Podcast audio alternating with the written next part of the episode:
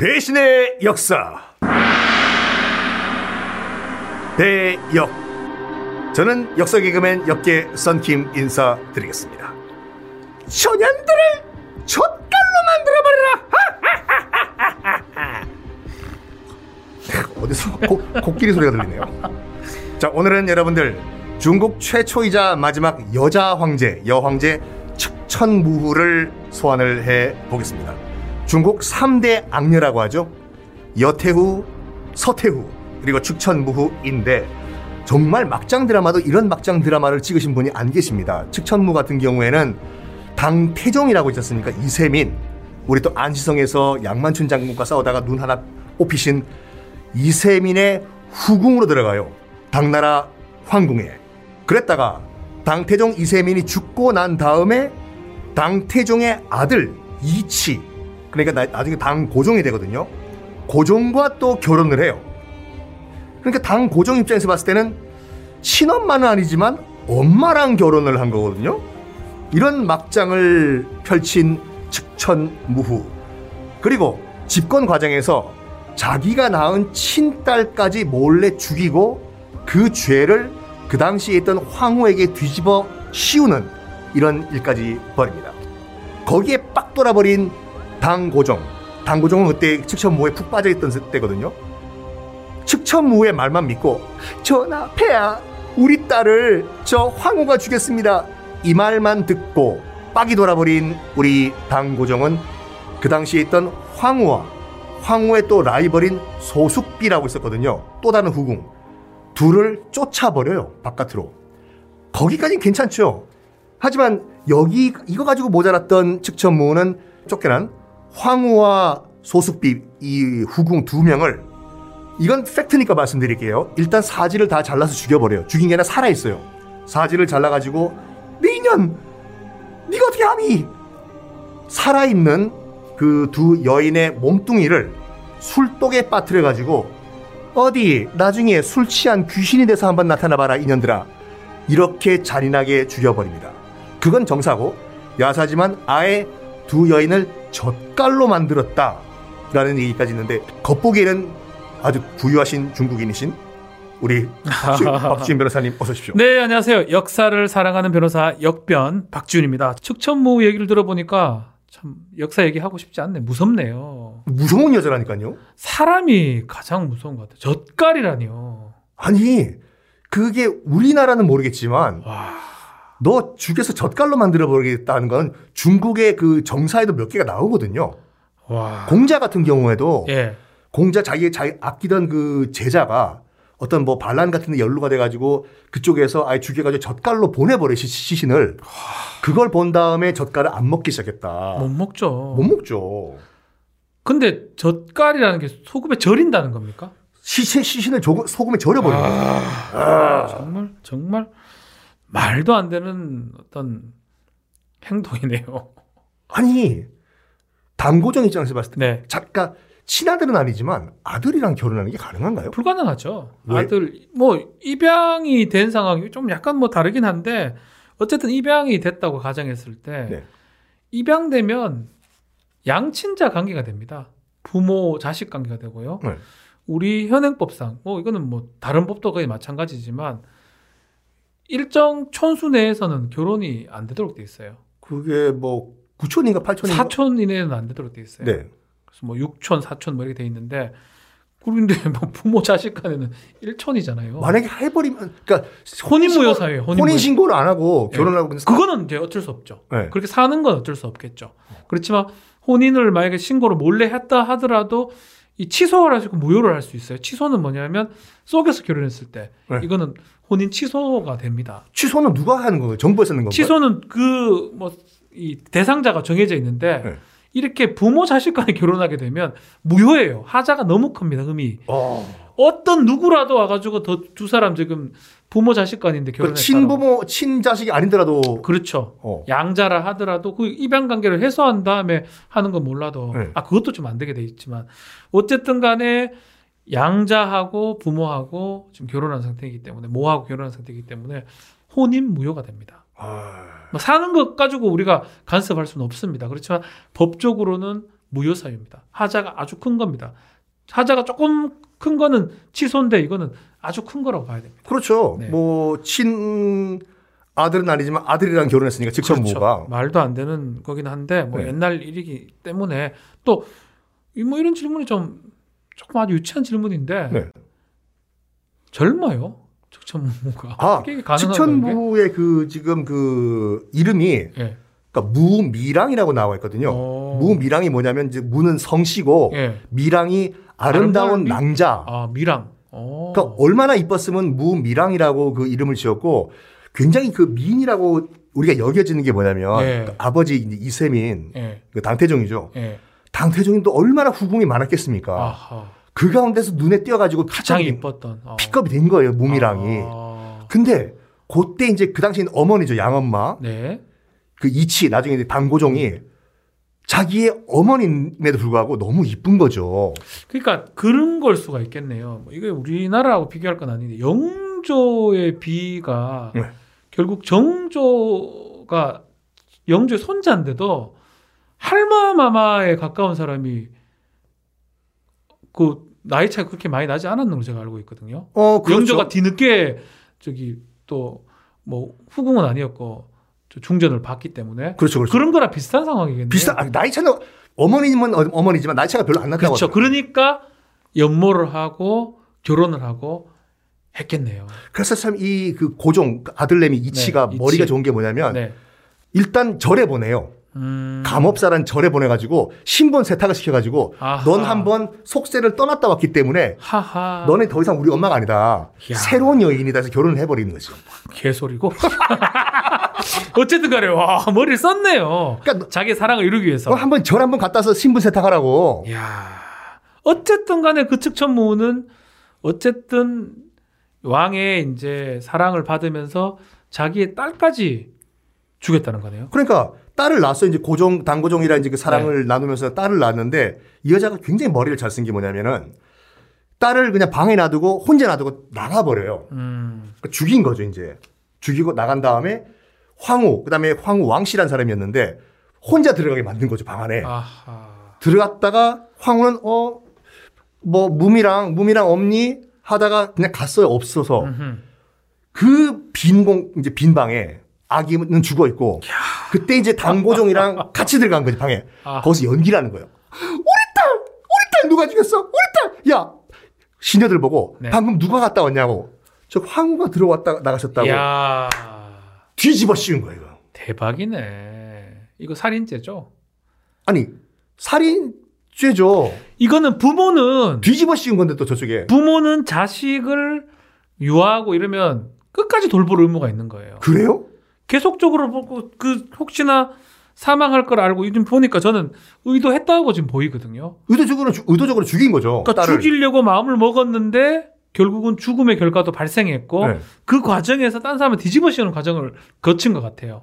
그래서 딸을 죽인 거는 살인죄가 되고 뒤집어 씌운 건 뒤집어 씌우면 무고 같은 게 가능합니다. 아... 입증을 한다면 여기는 입증이 안 됐거든요 입증 안 됐으면 처벌하기는 어렵겠죠. 아. 그리고 끝까지 아마 그 후궁이 죽였던 걸로 좀 오해를 받았을 가능성이 있겠네요. 아, 그래가지고 그- 그때 황제는 그렇게 오해를 했거든요. 그래서 쫓아내버려요. 쫓겨내 그렇죠. 나가라고. 대단합니다. 네. 정말 원래 같으면 이제 수사기관에 허위 사실을 신고해가지고 그 사람을 처벌받게 하는 행동 이게 무고죄가 됩니다. 네.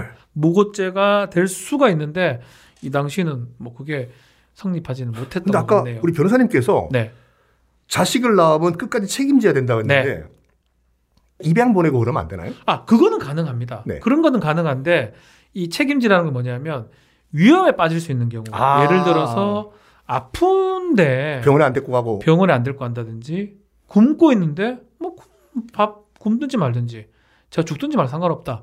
그 마음을 갖는 순간 살인죄가 될 수 있다라는 겁니다. 그러면 요즘 문제가 되고 있는 그, 그 사건이죠. 만약 정인이 사건. 정인이 사건 같은 경우에도 아 진짜 열받아 가지고 내가 무슨 뭐 패지 않고 네. 뭐 체벌이라고 헛소리 하던데 그걸 안 했다고 치, 치자고요? 그 밥을 안 주고 굶겨도 살인죄인가요? 가능하죠. 아유. 그래서 지금 지금은 학대치사로 지금 돼 있는데 네. 변경될 아, 가능성이 어떻게. 보십니까 변호사님? 살인죄가 가능한가요? 가능합니다. 왜 가능하냐면 CCTV가 좀 몇 가지가 공개가 됐는데 그 CCTV가 네. 어떤 내용들이 있냐면 양부 양모가 아이 어린이집에 아이가 좀 힘들어하는 모습을 보면서 아이를 데리고 가는 모습들이 보여요. 그게 왜 문제가 그 정도로 아픈 상황이라 그러면 아, 아픈데도 병원에 데리고 갈 의무가 있는 거예요 부모한테는. 네, 네, 네. 왜냐하면 아이가 말할 수 있는 게 아니잖아요. 내가 아프니까 정형외 갑시다. 내가 아프니까 외과 갑시다. 내과 갑시다. 말을 못 합니다. 아이는. 갓 돌진한 애가 어떻게 말을 해요? 아무 말도 못 하죠. 그러기 때문에 부모가 알아서 데리고 가야 되고 그 의무를 방기했다면 살인죄가. 근데 그 의무를 방기하면서 마음속에 그게 있어야 돼요. 얘 죽을 수도 있겠구나. 얘 아프구나. 그렇지만 얘 죽어도 상관없다. 라는 마음이 있으면 미필적 고의가 됩니다. 그거에 의해서 처벌이 된다는 거. 근데 저희 같이 이제 그 법을 모르는 사람도 마지막에 그이 응급실에 택시 타고 가면서도 네. 뭐 여유 있게 오죽했으면 택시 기사가 119 불러야 되는 거 아니냐. 그렇죠.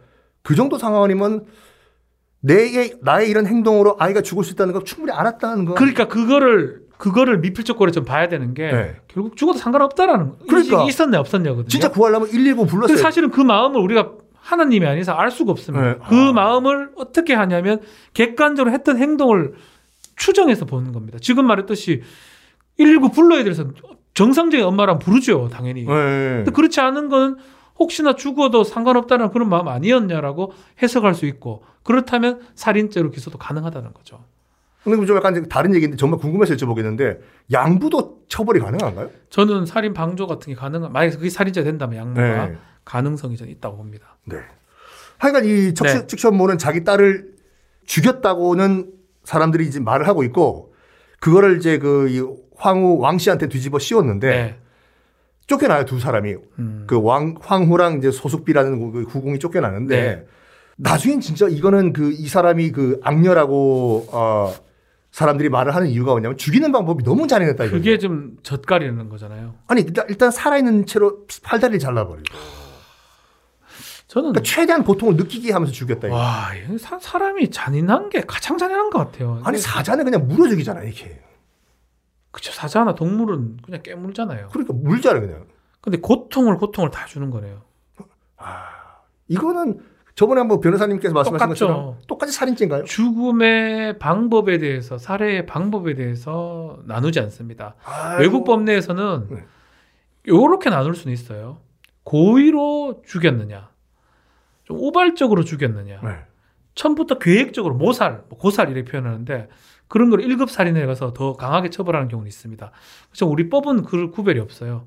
그냥 살인죄는 5년 이상 사형 무기에 해당하는 범죄가 돼요. 그냥 그러면 방법을 보지 않습니다. 턱 쳐서 죽인 거나 네, 이거 같이 팔다리 잘라서 젓갈로 죽이는 거나 똑같나요? 다 같습니다. 너, 아, 이거 좀 바꿔야 되지 않나 이런 건? 그래서 그런 입법 내에 따라서는 좀그 변호사님이 빨리 국회의원 되셔야 되겠네요. 대신에 양형 기준은 있습니다. 네. 아주 잔혹한 방법으로 살해했을 때 양형 기준이 되게 높아요. 뭐 예컨대 15년 이상 꼭 해라고 그런 경우는 있긴 합니다. 예전에 뭐 지존파 이런 애들. 그렇죠. 네. 뭐 인육을 뭐 한다든지 네. 그렇다면 돼. 그거에 해당할 수는 있지만 현행 법상으로는 그 틀은 5년 무기 사형 그 안에 지금 해당한다고 봐야 될 것 같습니다. 어, 또 측천무가 여러 가지 이제 그 잔인한 그 일들을 저질렀는데 그 이제 집권한 다음에 네. 이거가 이 아들이 친아들이 있었거든요. 양자뿐만 아니라 친아들까지 죽여요. 그러니까 직접 죽인 건 아니라 자살하라라는 그런 명을 내리거든요. 그래서 아, 아들이 자결을 하거든요. 네. 이거 같은 경우에는 어떻게 뭐 처벌이 되나요? 자살 교사죄가 됩니다. 오. 자살을 시키게 시키고 그것을 꼬드기고 한 것도 처벌이 됩니다. 요즘 우리나라에서도 예, 예, 지금 처벌이 됩니다. 너 죽어. 예. 그래서 예를 들어서 그 히틀러 같은 경우가 네. 롬멜 장군이 그렇게 죽은 걸로 제가 알고 있거든요. 롬멜 장군 자살 시켰죠. 네, 그게 자살 교수죄가 됩니다. 히, 아, 그러고 보니까 히틀러가 네, 그러니까 자살하라고 명령을 내리는 경우가 상당히 많네요. 네, 죽어라. 죽어라. 아 니면 뭐 누가 봐도 이건 죽어라는 거 똑같은 거다. 네. 뭐 그런 경우도 되고 우리나라 지금 처벌된 예가 지금 제가 명확하게 기억은 안 나는데 현행법에 존재합니다. 자살 교사 또 촉탁 승낙이한 살인죄 부탁해도 너좀 나 좀 죽여줄래? 라고 해가 부탁받고 죽여주는 경우 또 아, 처벌됩니다. 그 요즘 뭐 신문지상에서 나오고 있는 딸이 네, 엄마 나 죽고 싶은데 나 죽을 수가 없으니까 엄마 좀 나 좀 죽여줘. 예, 그것도 촉탁 승낙연 살인죄가 됩니다. 그러니까 예를 들어서 정말 딸이 말기 병으로 너무 고통받고 있어가지고 엄마 나 좀 죽여줘 해서 네. 죽여도 그냥 그런 부탁 안 받고 죽이면 단순 살인죄가 되고요. 네. 부탁을 받고 죽였으면 촉탁 승낙연 살인죄고 형량이 좀 다르나요? 조금 저- 약합니다. 아. 그렇지만 살인죄 준해서 처벌됩니다. 두 노부부가 있는데 네. 정말 우리 뭐 우리 할망구가 정말 말기암에 걸려서 힘들고 있다. 더 이상 고통을 바- 어, 뭐 받기 그 보기가 힘들어가지고 우리 할망구를 죽였다. 네. 그런 경우가 많죠. 많죠. 사실 치매고 뭐 이런 게 있다 네. 그런 경우도 얘기를 해가지고 정확하게 의사 표시를 받고 죽였으면 촉탁 승낙 살인죄가 되고요. 그냥 자기가 추측해서 죽였으면 단순 살인죄가 성립하고요. 아유 참. 자 오늘은 그 역사상 중국 역사상 네, 삼대 악녀 나중에 그 서태후랑 여태후는 또 그때 소환하고 네, 측천무를 소환을 받는데 일단은 아들과 결혼했고 네, 두 번째 친딸 죽였고 네. 그다음에 연적이죠. 연적이었던 황후와 또 소수비를 젓갈로 만들어 죽였고 네. 어떻게 처벌을 아들하고 결혼은 뭐 자기가 했든지 간에 법적으로는 무효이고요. 네? 지금 세 명에 대한 지금은 살인죄가 성립합니다. 한 명 딸도 본인이 죽였고 또 두 명은 정말 잔혹한 방법으로 합쳐 만약 세 개를 다 합치면 형량이 올라가나요? 뭐 어차피 우리 법은 이렇게 더하기 더하기 하진 않습니다. 그렇지만 중한 범죄에서 가중을 하는 방법이거든요. 이렇게 세 명 정도 죽였으면 또 너무나 잔혹하고 너무나 정말 반인륜적으로 했기 때문에 무기징역이 예상됩니다. 그럼 25년 후에 나오겠네요. 그럴 수 있죠. 그래서 계속 얘기하지만 네. 우리 법도 석방 없는 종신형 같은 게 좀 있어야 되는데 그러니까 그게 좀 없다는 게 어쨌든 사형까지는 좀 그렇다 하더라도 무기징역은 아니 이게 사형이 안 된다고요? 사형할까요? 하, 하 는 게 뒤에 뒤에 추천모 와 있네 지금요. 어이씨 어야야 저기 뭐 사형 저뭐 사형 아이 속 시원해라. 네. 네. 자 이렇게 또 측천부는 사형을 선고받았습니다. 자 오, 늘은 또 어떤 자, 오늘은 요걸 좀 소개해 드리겠습니다. 일을 도모하다가 되지 않으면 과거를 살펴 미래를 알고 드러난 일을 살펴 숨겨진 일을 안다. 요거는 중국 속담입니다. 뭔가 하다가 잘 안 되면 역사, 과거를 보면 앞으로 진행된 것을 분명히 알 수가 있고요. 그래서 역사 공부하는 게 아닌가. 답은 우리 또 선조들이 네. 살아왔던 삶의 방식에 있다. 네. 여러분도 혹시 삶에 어려움이 있으면은 배신의 역사 들으시면 되는군요. 네, 배신의 역사 들어서 참고할 거 참고하고 미래에 어떻게 진행되는지 예측도 해보면 좋을 것 같습니다. 여러분들 우리 박지훈 변호사님께 댓글 많이 달아주시기 바랍니다. 많이 좀 들어주십시오. 제가 다른 그 네이버 오디오에서는 다른 네. 프로그램 같은 경우에 세계사. 세계사 같은 경우에는 그 구독자가 10만 넘으면은 네. 네이버 본사 분당에 네. 네이버 본사 옆에 있는 호프집 빌려가지고 코로나 다 끝난 가야 다음에 되는데 우리도 한번 가야 되는데 그죠? 아, 근데 그, 그거는 네이버에서 쏘기로 했거든요. 어허. 법인카드 준다고 했거든요. 네. 그다 돼가 거의 다 됐지 않습니까? 예? 다 돼가지 않습니까? 코로나 끝났다는 가정하에 아 가정하에. 네. 우리는 뭐 할까요, 그럼요? 우리도 우리 구독자들 좀 불러가지고 좀 몇 명 정도 우리 일단 처음에 목표를 한 저희가 한 2만, 3만 되거든요, 지금. 5만. 5만 되면 뭐 네. 할까요, 우리? 또뭐 호프집이나 뭐 소고기. 소고기. 제가 예전에 소, 소고. 제 예전에 네. 방송에서 이 다른 방송이긴 한데 소고기를 쏘겠다라고 헛말했다가 네. 진짜 쏘셨나요? 한 50명 오셔가지고 차돌배기로 바꾸긴 했는데 타돌배기도 15,000원이잖아요. 엄청 잠깐만, 15,000원 곱하기 50이면 아, 얼마예요? 50명 정도 아이가 하여튼 꽤 많이 오셨어요. 네. 오셔가지고 미쳐 고기가 안 넘어가더라고요. 한, 한 100 넘게 깨지셨겠네요. 미쳐버린 줄, 미쳐버린 줄 알았어. 미쳐버린 줄 알았습니다. 근데 지금 말씀하셨잖아요. 고기 쏘신다고. 치킨, 아니, 아니, 아니, 아니, 벌써 말씀하신 소고기라고 하셨어요, 지금요. 삼겹살, 삼겹살 비싼데 삼겹살도 만 원 넘어요. 같이 싸야죠. 우리 아, 그래, 아, 오케이, 오케이. 썬킴쌤이라고. 반반반. 오케이, 오케이. 좋습니다. 네, 자, 다음 시간에 저희가 또 다른 역사의 배신자를 소환하겠습니다. 그럼 다음 시간에 있어도 네, 될까요? 다음 시간에 뵙겠습니다. 감사합니다. 네, 감사합니다.